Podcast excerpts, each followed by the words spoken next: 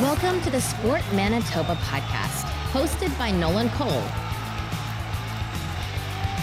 Welcome to episode 8 of the Sport Manitoba podcast. My name is Nolan Cole. I'm the digital media specialist at Sport Manitoba. We're podcasting from our Sport Manitoba building at 145 Pacific Avenue in downtown Winnipeg. At Sport Manitoba, we focus on supporting and planning sport programs to promote the development of vibrant citizens, athletes, and communities in Manitoba.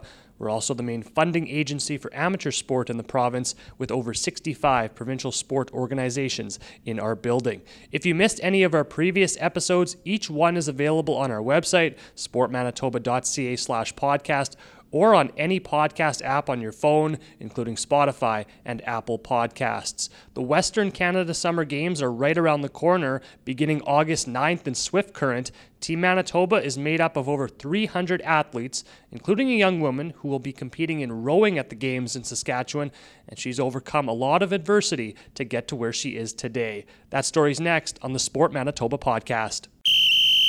Team Manitoba is off to the Western Canada Summer Games, ready to take on some of the best teams in the country in Swift Current, Saskatchewan, beginning August 9th.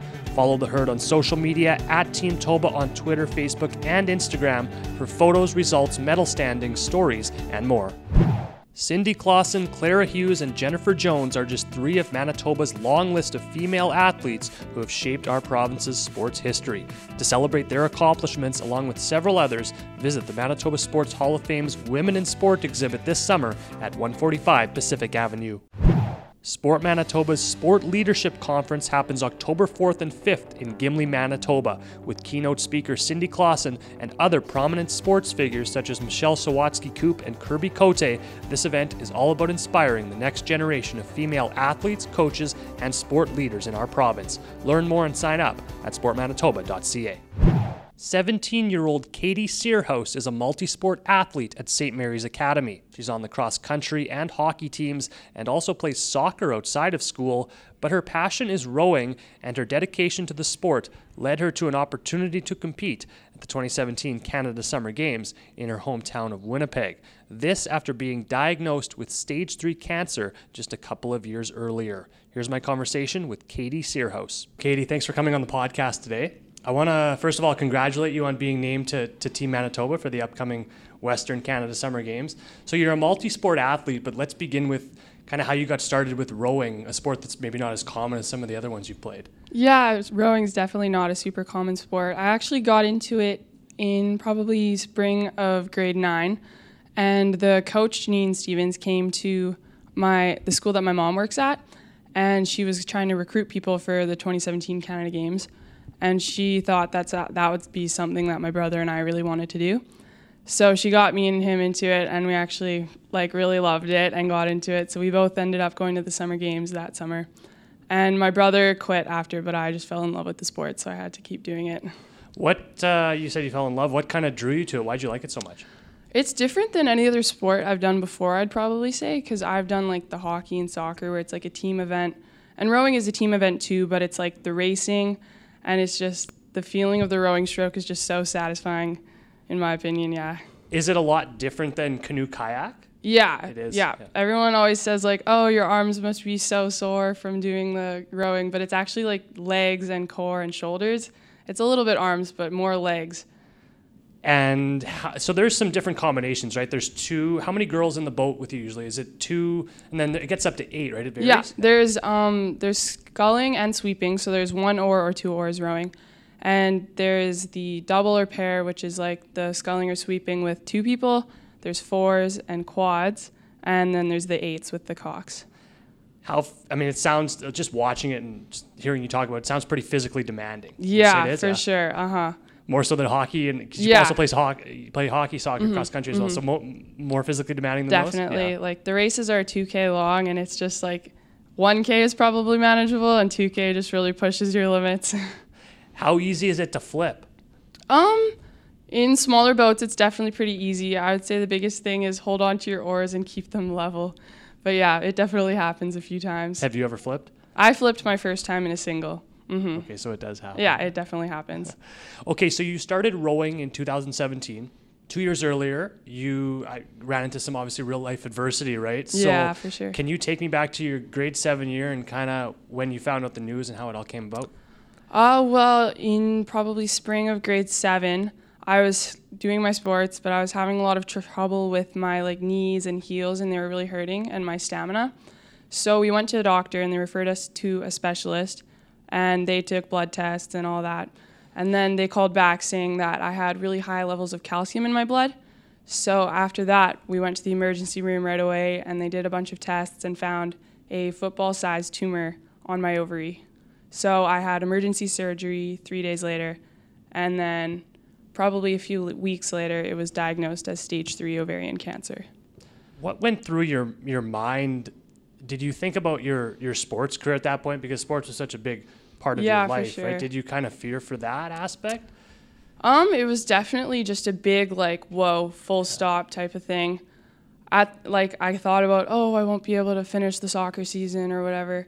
But like you kind of have to start focusing on, hey, this is really important. Got to maybe switch my mindset a little bit and focus on getting better first. And only a few months later, you were cancer free. Yeah. So I had 3 rounds of chemo. So that whole experience, um, how would you say it kind of shaped you moving forward in terms of you being an athlete? Do you feel like you're, you're more resilient now because of it?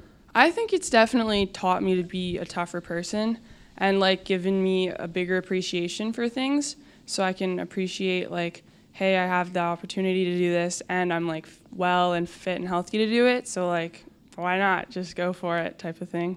And it probably gives you some perspective on it as well, right? Because mm. here you are a couple years later, a part of Team Manitoba after Yeah. going through that. So does that kind of boggle your mind a little bit too when you think about it that way? I do think it is crazy that like to think about where I was a few years ago to now, it's just a big difference. Do you find some of your teammates are maybe drawn to you because of the adversity you went through, or can you rely on that experience to, to help others? Do you feel? I think definitely when people find out, they're like, kind of like, whoa, like you did that and now you're here. Like, so I think it is definitely a thing that people can look up to me in some sort of sense, I guess. For sure. Okay, we'll talk more with Team Manitoba rower Katie Siros on the Sport Manitoba podcast after a quick break. Team Manitoba's mission staff is a dedicated group of sport volunteers that support our teams in the lead up to and during games time. They work behind the scenes to make sure our teams can perform at their best with no distractions. Thank you to all the volunteers supporting Team Toba the upcoming 2019 Western Canada Summer Games in Swift Current. Time for a massage. Did you know massages help promote recovery, increase mobility, and help the body adjust to new changes or stress? Book your appointment at Sport Manitoba's Medicine Clinic by calling 204 925 5944. Are you ready to take your health and fitness to the next level? Try personal training. A personal trainer helps you establish realistic goals, set priorities, and stay on track, and you can get started for as little as $15 per session. Contact the Sport Manitoba Fitness Center team at 204 925 5931 or visit sportmanitoba.ca for more information. Janine Stevens, you mentioned her earlier, uh, one of your er, one of your coaches and Yeah. kind of one of your one of the reasons you've stayed with the sport so long, right? So can you t- talk a little about what it was like having an Olympian kind of mentor you and, and her impact on you throughout the years? It's been really amazing for sure because to have someone who's rode at that such a high level to say like, "Hey, I believe in you," and like kind of give us tips, like you know she knows what she's talking about because obviously she went to the Olympics. It's just really great because she has been through the sort of experiences that we've been to as well. Like she went to Canada Games when she was around our age, so it's really interesting to see her like in a coaching position now. And is she still coaching you? Will she be at the games? Yeah, she will be coaching us. And your main coaches, yeah. So your schedule must be pretty busy, I imagine, mm-hmm. right? So mm-hmm. especially in the summer when you're you're still in high school, but when you're off school, can you take me through maybe a typical day this summer? Uh yeah, so since school's ended, a typical day for us would probably be wake up at 4:30 and then practice starts at 5:30 in the morning. And then we have row from 5:30 to 7:30 and then we have a little break and then there's a row from 8:30 to 10:30. So, but not everyone goes to that one. The mandatory ones are 5:30 to 7:30 and then 3:30 to 5:30. And in the afternoon we might do like a core circuit or something before we go out in the water too. How do can you take me through like a practice? What do you guys do? Drills, mock races? How does that all work? Um, well, the workouts are kind of divided into categories. There's category one to six, and category six is kind of determined, like defined steady state. So that's like longer pieces of just like at a steady rhythm for a long amount of time, and then cat two or one would be like more sprinting. So we'll do we'll mix it up throughout the week. So have some cat six, come some cat four, cat two and we'll probably just start with progression. Then you meet at a certain spot on the river, and then you'll just start the workout. And this is all on the Red River. Yeah, this is on the Red River. So the Western Canada Summer Games, how would you say the team is is shaping up? The rowing team for Swift. I think we've got a strong team. There's definitely some really strong athletes on our team, and we've been working really hard. So hopefully the results go our way. And what events are you in? Will you be racing in multiple? Yes, I will be racing in the women's pair, the women's four, and the eight. How excited are you for the experience? I'm really excited. I think it's going to be amazing and a lot of fun. And do you have lots of family going? Yeah, my family's coming and they're camping while we're racing, so they're going to come watch too. Right on. Okay. So your experience in 2017, because uh, you didn't, you you thought you might be a spare for that, but then Yeah. you ended up being able to compete, right? So that experience, do you feel like? Well, before I ask you that, can you talk a little bit about 2017 and what it was like competing in your hometown? Yeah, for sure. That was really amazing. Um, just like getting into the sport, and then all of a sudden it was like, okay, you're a spare. Like getting into the training every day, twice a day. It was just really crazy, but it was just super fun. And then having the opportunity to actually race was awesome. And then being in Manitoba, it was just really fun. Yeah. So that experience, do you think it'll help you this time around, being a little bit more, ha- having gone to a games and now being maybe more of a, a veteran rower compared to some Yeah. of your teammates? Um, yeah, definitely in 2017, I was like 14, 15 and like just got into the sport, super new. So we were kind of rookies. But now I think I'm definitely a lot better and I'm going to be one of the older ones there. So I think it'll help me perform better and like I'll have a better idea of what's going on and yeah, can I'll be better prepared. Do you follow what how the sport's doing in other provinces, like athletes in other provinces? Are there certain provinces that really do well in rowing? Yeah, UBC probably like Is that because of the ocean? Yeah, I think they typically have like they're known as like the better rowing team in my opinion. But the, I think all the provinces are definitely very strong. Okay, so what what's next for you? Because I read a little bit about your athlete bio, and you mentioned maybe trying to get a rowing scholarship, right, Mm-hmm. in the U.S. I believe some of your some of the people you met through the sport have already. So how, how Yeah. common are those scholarships? Are they attainable? I would say they're a little more attainable for girls than they are for guys because they have to give the equal amount of money to both girls and guys in sports. So they give a lot of guys football money. So for rowing, I think it definitely it takes a lot of work, but if you have the good erg score, which is like 2,000 meters on the rowing machine, if you have a good enough score for that, you have a good chance at getting into university. And so is that your goal That would be my ultimate goal, yeah. to try to get uh, a scholarship in the U.S. Mm-hmm. That's that? what I'm working okay. towards. Okay. Besides that, so you got the games coming up. You're hoping for a scholarship. Anything else you, on the horizon for you in terms of rowing? Just keep pushing myself and see where I get. hmm And lastly, you organize an annual dragon boat race Yeah. uh, to raise money for cancer awareness. Did you want to talk a little bit about that and how people can get involved with that? Um, well, it's every September. There's more tournaments throughout the year, but this is the one that we do. It's at the Forks, and it's a dragon boat tournament that raises money for cancer research for Cancer Care Manitoba.